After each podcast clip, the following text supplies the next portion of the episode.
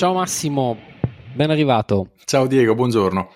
Buongiorno, buongiorno. Devo dire che eh, sono molto, molto, molto, molto contento di averti qui e, ehm, e senz'altro per eh, gli ascoltatori di, di, questo podcast sarà davvero una, una, puntata interessante.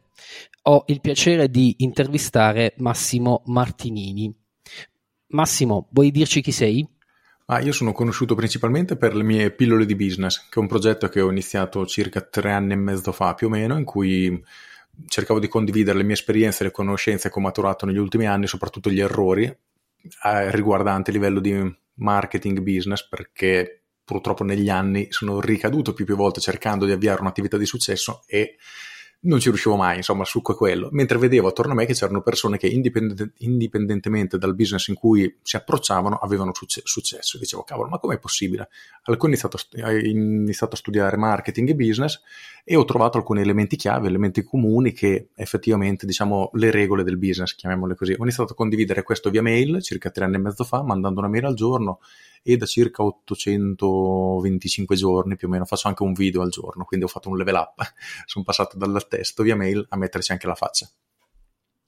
Io, molto bene, io mm, ti ho conosciuto, ti ho conosciuto uh, circa 3-4 mesi fa, cioè, trovandoti eh, su Spreaker e devo dire che ehm, mi fa compagnia al mattino uh, il, la tua pillola che trovo t- tra l'altro in un formato um, utile prima di tutto.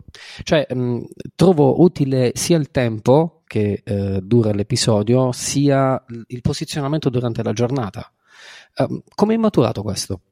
Allora, il concetto è stato abbastanza semplice, nel senso, una cosa che a me piace fare molto è leggere libri di, delle tematiche che poi mi piacciono, proprio quindi marketing, business, crescita personale, eccetera. Però, come succede anche nei corsi di formazione, ad esempio, magari ti fai tre giorni di corsi per portarti via un concetto importante che potevi tranquillamente riassumere in pochi minuti o in poco tempo, ma poi viene allungato solo perché serve fare volume poi per vendere. E il mio concetto di pillola era proprio l'opposto, quindi prendere un libro che solitamente racchiude 3-4 contenuti dal mio punto di vista molto importanti e quindi riportare solo quelli nelle mail, quindi cercare di ridurre veramente all'osso il contenuto per evitare di perdere tempo, visto che il tempo è la cosa più preziosa che abbiamo, non potremo mai recuperare, buttarlo via non mi piace e da qui è nata l'idea di fare queste pillole, quindi dei concentrati di informazioni. E lo fai, l'hai fatto ben 838 volte. Via video sì e altrettante mail più o meno.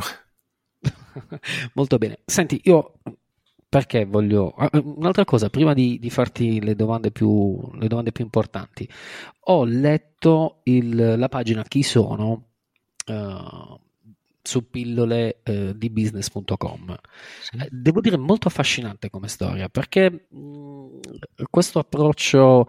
Uh, ho costruito così quello che faccio, dal ecco chi sono, eh, l'ho trovato molto umile da un lato, però estremamente formativo. Cioè, in realtà si legge delle, del tuo approccio anche con, con il, eh, l'agriturismo, no? Cioè, che è una. Sì. cioè, è, è, il tuo approccio con ehm, faccio il barista perché ho fatto anche l'alberghiero e eh, faccio un sito dove si, è possibile prenotare eh, una stanza dove è possibile um, eh, vedere un menu dove è possibile avere il portfolio del, del, proprio hotel, tu vai via e poi qualcuno si vende questi servizi a 2000 euro, no? Ho, sì. studiato. e poi parli di un secondo fallimento, cioè, cioè questo fallimento, trovo come, come termine, come, um, come, un gradino da, da, da salire, insomma. Ma sì, perché alla fine, cioè, il mio punto di vista dei fallimenti è Innanzitutto facciamo una eh, leggera precisazione, ovvero fallimento aziendale, un discorso nel senso dell'azienda, no? No, no, no, no, no, no, no, naturalmente, naturalmente esatto. sì, io parlo, parlo, mh, parlo di, di, crescita personale. Sì, sì, esatto. E quindi... La crescita personale è un leitmotiv per, nel, per chi è, eh, diciamo, in contatto con te, quindi sì, scusami sì, se l'ho dato scontato. È, il punto del fallimento è semplicemente che ci eravamo dati un obiettivo, avevamo delle aspettative che non sono state raggiunte in qualche modo e quindi semplicemente bisogna capirne il motivo. Quindi, ok, volevo avviare un ristorante, ad esempio il caso un pochino più eclatante forse, o ero un bravo barista, molto bravo a organizzare la sala, quindi a gestire anche il personale, ho aperto il ristorante, il mio socio era un cuoco bravissimo, ho detto cavolo, fantastico, abbiamo tutte le, le, carte in regola per poter avviare un ristorante di successo. E lì poi che mi è scattata la scintilla per iniziare a studiare e dirmi ma perché effettivamente avevamo una sala gestita in maniera ottima, recensione dei clienti ottime, una cucina ottima, perché le persone non venivano e lì ho iniziato a farmi delle domande, quindi a chiedermi ma perché, cosa ho sbagliato? Perché semplicemente questo fallimento era, diciamo, un risultato che non è, non è stato quello che ci aspettavamo, io e il mio socio, quindi da qui è nata tutta la mia passione, lo studio per il marketing e il business. Comunque sì, il succo è che qualunque tipo di obiettivo che noi ci diamo, possiamo raggiungerlo con le giuste competenze. Questa è la mia visione. Quindi se non riusciamo a ottenere ciò che vogliamo, qualcuno lo chiama fallimento, qualcuno lo chiama il non raggiungimento di un, obiet- di un obiettivo, in ogni caso il succo è sempre quello, quindi abbiamo fatto un qualcosa che non ha funzionato, dobbiamo fare altro. E, e qui mi è venuta un'altra domanda che non avevo, un'altra domanda che non avevo, che non avevo pensato di farti. Mm, c'è anche il concetto di pazienza qui, no? Eh, assolutamente. Poi anche qui in realtà eh, si affronta un altro tema molto interessante, nel senso che se tu hai l'obiettivo di andare dal punto A al punto B, e faccio un esempio abbastanza banale, no? Devi andare da una stanza all'altra, c'è un muro, se tu sbatti la testa contro il muro, puoi farlo per mille volte, probabilmente non è la soluzione corretta cercare di sfondare il muro a craniate, e quindi quello che devi fare è cambiare magari prospettiva e fare un'altra cosa. Dall'altro punto di vista c'è, diciamo, un una storiella comune, si vede spesso con una vignetta in cui una persona che scava per anni cercando il filone d'oro, c'è l'oro a pochissimi centimetri da dove sta scavando e questa persona abbandona. E sono esattamente le due cose opposte, no? Perché continuare a sbattere la testa contro il muro all'infinito non ha senso ed è anche un peccato abbandonare un progetto quando sei lì lì per arrivarci. E dal mio punto di vista la cosa molto difficile è essere consapevoli di questo, perché nel momento che non abbiamo ancora ottenuto quell'obiettivo non siamo in grado di valutare, di capire se stiamo facendo la cosa giusta. Quindi il mio consiglio in questi casi è chiedere parere a chi effettivamente ha già raggiunto ciò che noi stiamo cercando, in modo da avere un parere esterno, qualcuno che si possa dire guarda, eh, stai sbattendo la, la, testa contro il muro, non lo sfonderai mai, oppure bravo, stai scavando nel modo giusto, tra un po' troverai l'oro, per fare un esempio molto banale. Infatti, eh, sì, sì, la pazienza è, è, un po' difficile da far digerire ai, agli imprenditori, no? cioè mio, ai, ai, titolari in generale, no? perché eh, chi fa il mio lavoro, per esempio, deve portare risultato, no? c'è anche l'ansia da prestazione per chi fa il mio mestiere. Eh, voglio dire, non è, non è molto semplice, ma penso che tu sappia di cosa stia parlando. Allora, eh, sono innamorato dei tuoi esempi dove si parla del massaggiatore, dove si parla dell'idraulico, dove si parla perché sono molto attratto da come tu descrivi il rapporto con il cliente. Allora, le domande sono queste. Chi è il cliente e qual è il rapporto giusto che devi avere con esso? Allora, qui eh, diciamo che la domanda è tra virgolette sbagliata, o meglio, manca un pezzettino prima, nel senso che, allora, innanzitutto dobbiamo tenere a mente che nel mercato di oggi entriamo veramente in un mondo in cui c'è una competitività come non si era vista mai negli anni precedenti. Per cui pensare, come feci io vent'anni fa ormai, di aprire un ristorante solo per il fatto che sia aperto, le persone arriveranno, ecco, questa è una cosa che dobbiamo assolutamente dimenticare, perché non è più così semplicemente. E da qui nasce il bisogno di riuscire a differenziarsi dalla concorrenza, quindi riuscire a dare una motivazione ai clienti per farsi scegliere rispetto che far scegliere i nostri concorrenti, i propri concorrenti. Un esempio, e ora mi collego alla domanda che avevi fatto, no? quella di scegliere il cliente. E mi piace fare questo esempio che secondo me rende molto bene l'idea. Immaginiamo di essere un'agenzia immobiliare. Ora, trovare clienti è difficile perché un'agenzia immobiliare o un'altra, oggettivamente sono tutte uguali. Però noi siamo estremamente bravi a riuscire a vendere in maniera molto veloce il, l'immobile dei nostri clienti se effettivamente accettano il giusto prezzo di mercato. Perché in questo campo, ad esempio, nel campo immobiliare, molte persone sopravvalutano tantissimo il valore del proprio immobile, quindi diventa difficile vendere. Ora, mh, mm, questo è un dettaglio inutile. Comunque, il succo è: se noi siamo molto bravi a vendere, mm, ciò che noi dovremmo fare è scusa, se noi siamo molto bravi a vendere in un tempo breve, ciò che noi dovremmo fare è cercare persone che hanno urgenza di vendere il loro immobile pre- al giusto prezzo invece che quelle persone che vogliono assolutamente guadagnare fino all'ultimo migliaio di euro in più e sono disposte ad aspettare mesi. Quindi ciò che noi dovremmo fare nel momento che abbiamo identificato uno dei nostri punti di forza, farlo sapere al mercato e rivolgersi, rivolgerci a quelle persone. Per cui hai una casa, la vuoi vendere in fretta? Ok, rivolgiti a me e entro 30 giorni te la vendo. Ora l'esempio no, è semplice però è forte perché fa capire come le persone che hanno fretta veramente di liberarsi dell'immobile, in questo esempio, saranno sicuramente attratte da te e di conseguenza quello diventa il tuo tipo di cliente ideale a cui dovresti rivolgerti. Chi, ad esempio mia mamma, un immobile se ne vuole liberare è convinta che abbia un valore come era dieci anni fa, praticamente più del triplo rispetto al vero valore di mercato, ecco, quello non è un cliente per noi interessante. Quindi dobbiamo capire che cosa facciamo, quali sono i vantaggi che diamo al nostro cliente e rivolgerci ai clienti che hanno effettivamente quella necessità. Molto bene, scusami se non te l'ho posta bene la domanda. Allora, no, no, no. Senti, um, in questo mondo, no? dove uh, voglio dire, specialmente quello che abbiamo appena passato è quello che um, abbiamo paura che si ripresenti, no? dove um, si parla di distanziamento, va bene? Sì. Allora io ti racconto quello che mi è accaduto. Io durante il, il lockdown, diciamo così, ho avuto una pausa di una settimana e mezza, dai, dove non, credo di non aver lavorato, mettiamola così. Però dopo mi è salita l'ansia, ho chiamato i miei agenti e ho detto, oh, trovatemi un cliente la mattina, un cliente il pomeriggio e facciamo riunioni via Skype. Okay. In questo modo poi ho, che cosa ho fatto? Ho trovato un, un compratore importante ho venduto un grossissimo lotto di, di, di, di quello che vendo io. Sì. E ho prodotto, diciamo così, uno, sono tornato a una stabilità mentale perché avevo veramente paura di, dell'ignoto, no? perché non è accaduto mai nulla di simile prima. Sì.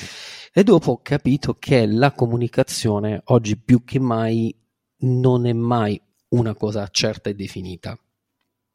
Il 24 ottobre tu hai fatto un, una, la pillola 834, no? che dove parli delle tecniche di promuoversi online.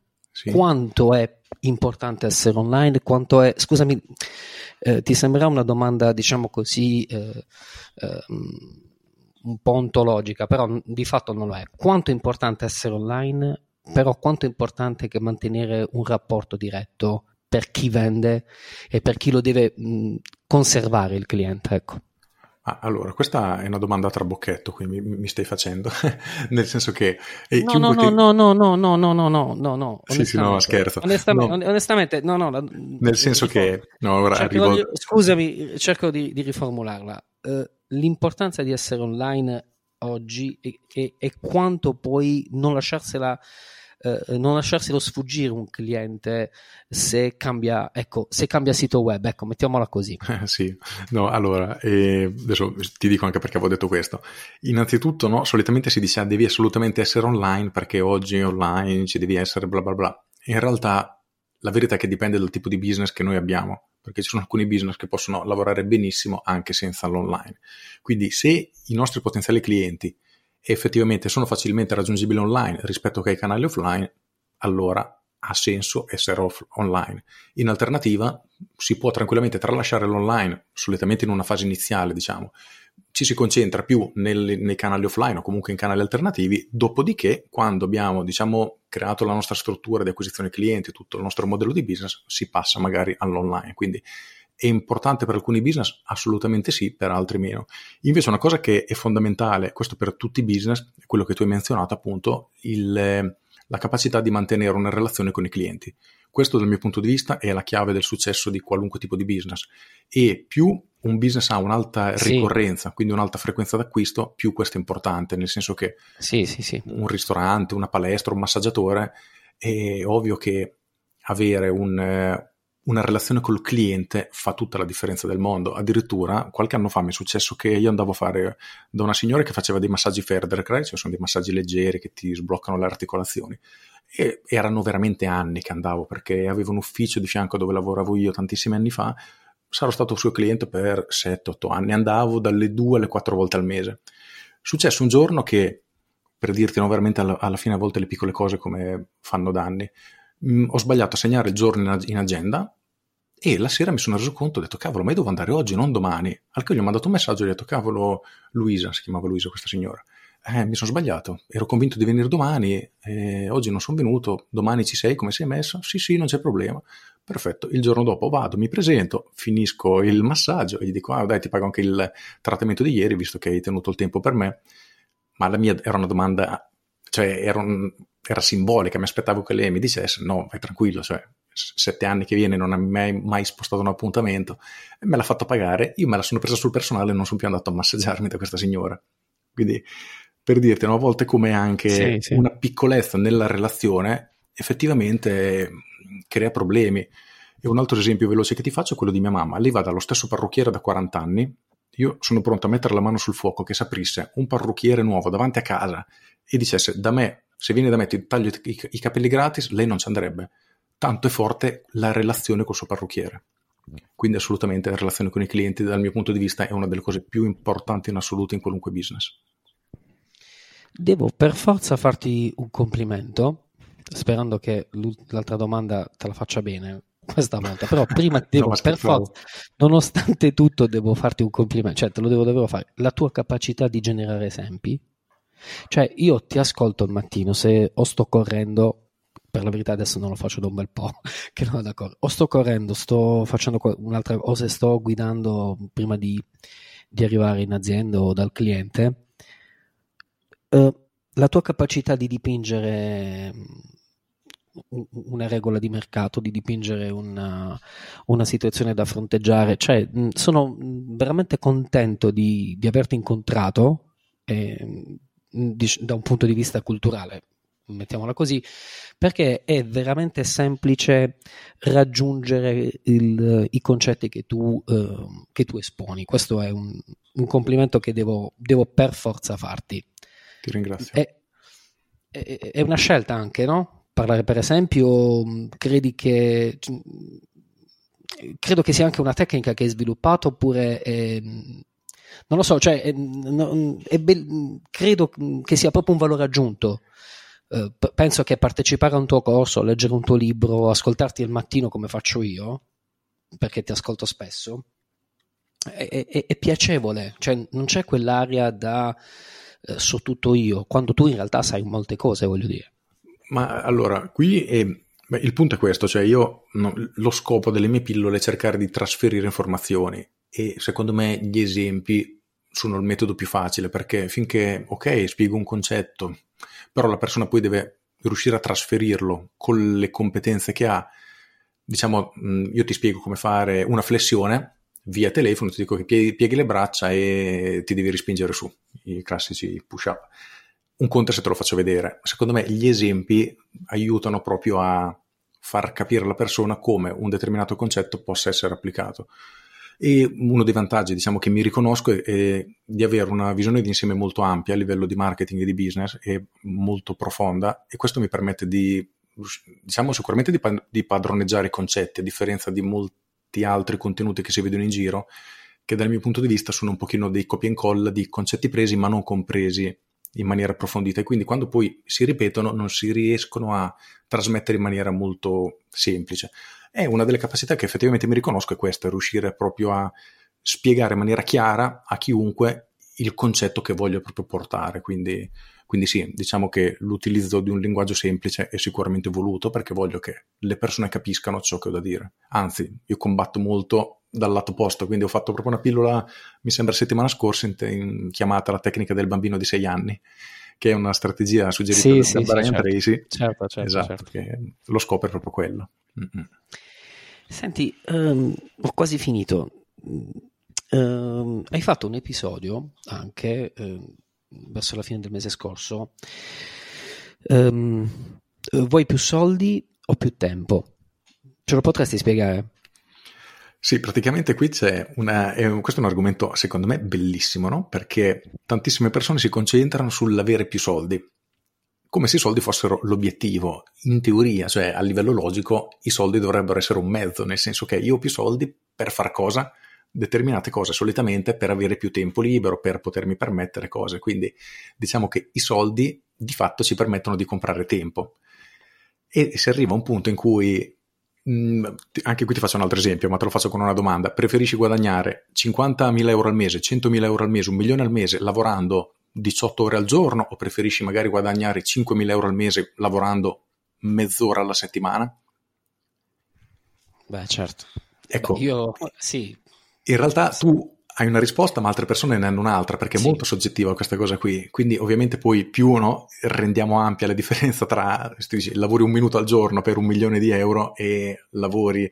Comunque, il punto è che secondo me è difficilissimo nel momento che si entra nel mondo del business, sia che, sia, che, si, è, che si sia liberi professionisti o imprenditori, riuscire ad arrivare a quel punto, diciamo, di equilibrio in cui dici, ok, ho raggiunto un livello in cui potrei rallentare finalmente godermi un pochino la vita piuttosto che continuare a lavorare 18 ore al giorno. Ecco, questo punto qui non arriva mai, nel senso chi fa l'imprenditore, chi fa Non arriva mai, non arriva mai, non sì. arriva mai, maledizione. Esatto. Io guarda, ho preparato, hai ragione, ho preparato una, insieme al mio staff una fiera nel, nel 2019, no? anzi credo sia stata l'ultima ufficiale, diciamo, al di là di quelle piccoline, mm. e ricordo um, tornai verso mezzanotte e mezza a casa del mio ufficio, dove stavamo preparando il catalogo, il listino, la, la brochure, quella da portare proprio in fiera, sai?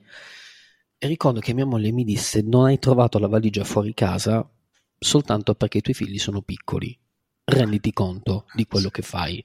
Sì. Cioè, eh, adesso ci rido, però um, mi rendo conto che è vero questa storia del tempo che non ti basta mai e che eh, gestire il tempo sia una piaga molto forte per chi fa, chi fa il mio mestiere. Ripeto, io faccio il direttore commerciale, però dico chi fa il nostro lavoro dove deve dare molto per portare il risultato credi che mh, sia un, una questione di ontofenomenologia culturale oppure è soltanto una questione di abitudini sbagliate? Secondo me entrambe, perché allora un po' questo mi, ed è una cosa interessante perché mi è capitato più persone sentire di mh, fare questa affermazione, ovvero eh, ad esempio se oggi pomeriggio non lavoro poi mi sento in colpa, perché sembra che sei costretto a lavorare che sia un tuo dovere. Cioè, in realtà io lavoro sempre, ragiono sempre per obiettivi, no? Il tuo obiettivo è, nel tuo caso, ad esempio, fare 10 vendite in un mese. Se le fai in un giorno, hai due scelte. Gli altri 29 giorni o te li godi, li passi in famiglia con i tuoi figli, così magari no, fai passi con tua voglia, oppure magari lavori un pochino meno per portare altre vendite se vuoi raggiungere l'obiettivo. Però la logica dovrebbe essere posso finalmente rallentare e invece non succede questo. E secondo me per il motivo che dicevo, molti si sentono in colpa e l'altra cosa è perché, e questo è dato proprio da una cosa culturale, e l'altra è l'abitudine. Ti sei abituato a lavorare tutto il giorno, che se a un certo punto ti trovi ad avere una settimana libera, non sapresti cosa fare. E questo con gli imprenditori è un dramma. Infatti molti imprenditori addirittura odiano le vacanze, odiano le ferie, perché loro amano ciò che fanno, è la loro ossessione, e nel momento che si fermano non sanno più cosa fare. È, è bello. Mi dicono l'ultima settimana mi scoccio. Magari le settimane sono solo due. Lo dico, l'ultima settimana mi scoccio. Sì, è vero, è vero, è vero. È vero, è vero. Sì, sì. Uh, l'ultima domanda, poi mi è venuta una bonus che mi, ti, ti, ti, tolgo due minuti e basta. Um, c'è um, un, uh, un, argomento che uh, io, io, e te abbiamo trattato sul, sul um, sui nostri differenti podcast, che è quello di sostanzialmente differenziarsi, eh, no, non, non, non dif- differenziarsi, di, eh, la domanda è che cos'è che vendi veramente? Potresti eh, spiegarlo ai miei ascoltatori? Allora, questo è un, è un tema, mh, mm, diciamo, non, non, banale assolutamente, nel senso che, perché per rispondere a questa domanda bisognerebbe aprire un miliardo di parentesi, adesso cerco di essere semplice ed efficace come spero di riuscire ad essere.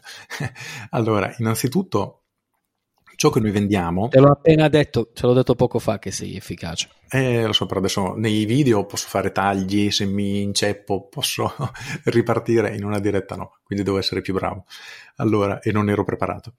Comunque, no, il succo è che spesso quello che noi vendiamo non è ciò che il cliente compra. Che detto così dici come?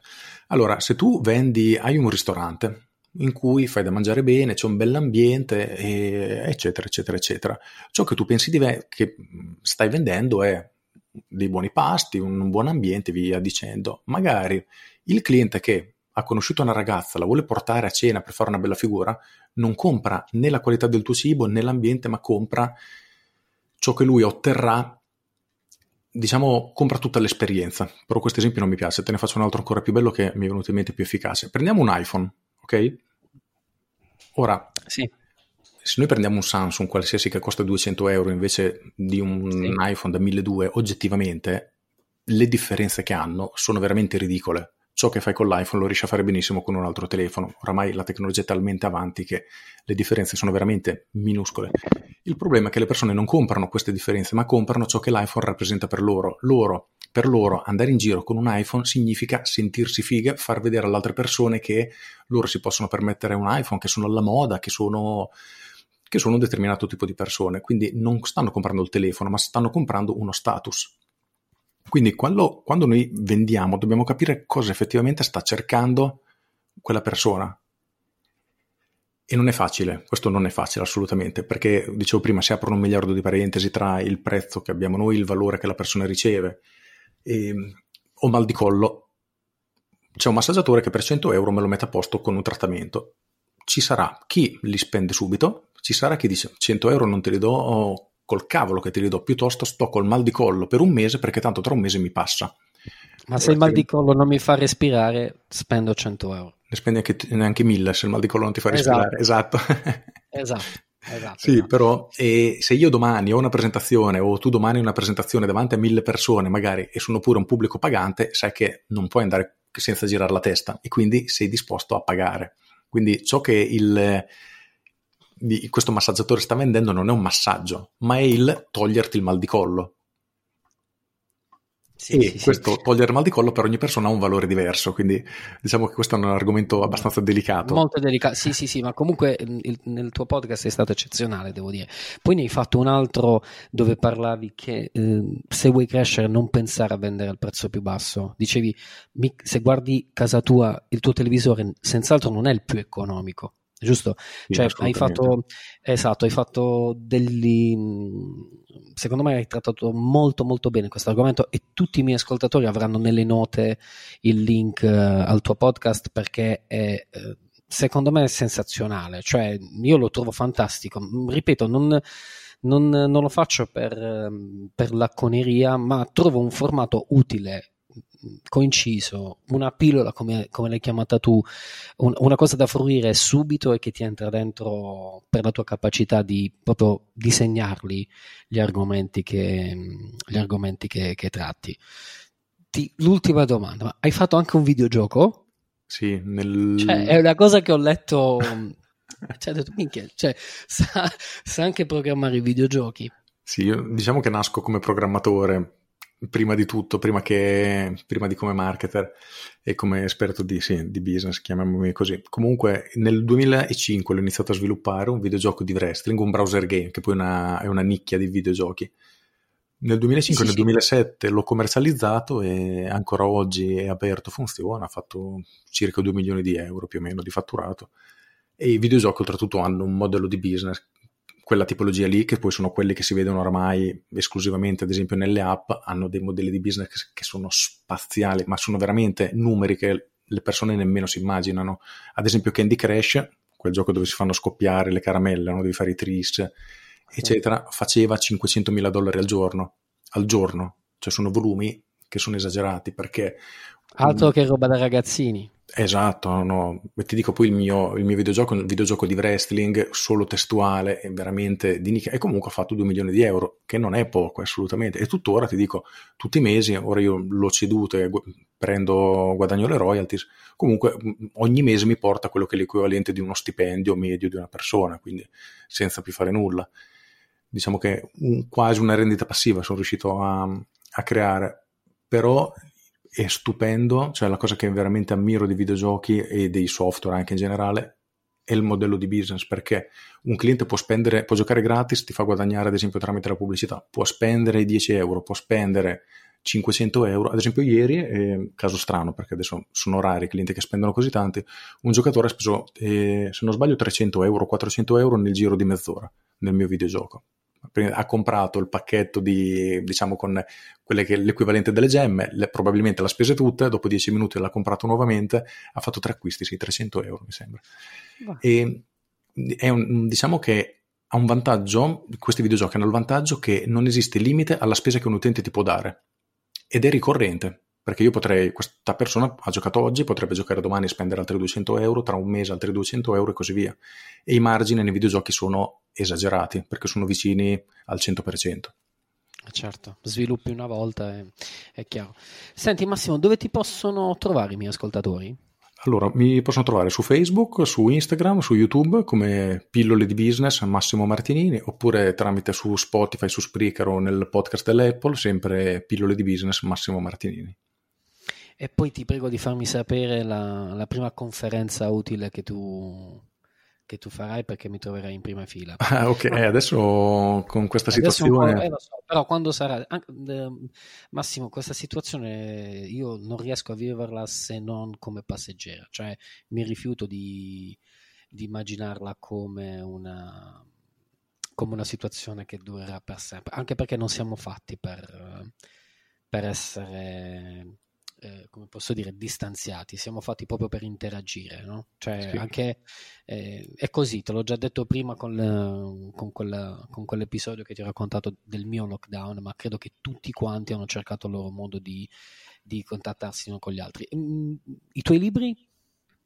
Allora, i miei libri ho Pillole di Business, volume 1 e volume 2, che sono la raccolta delle pillole.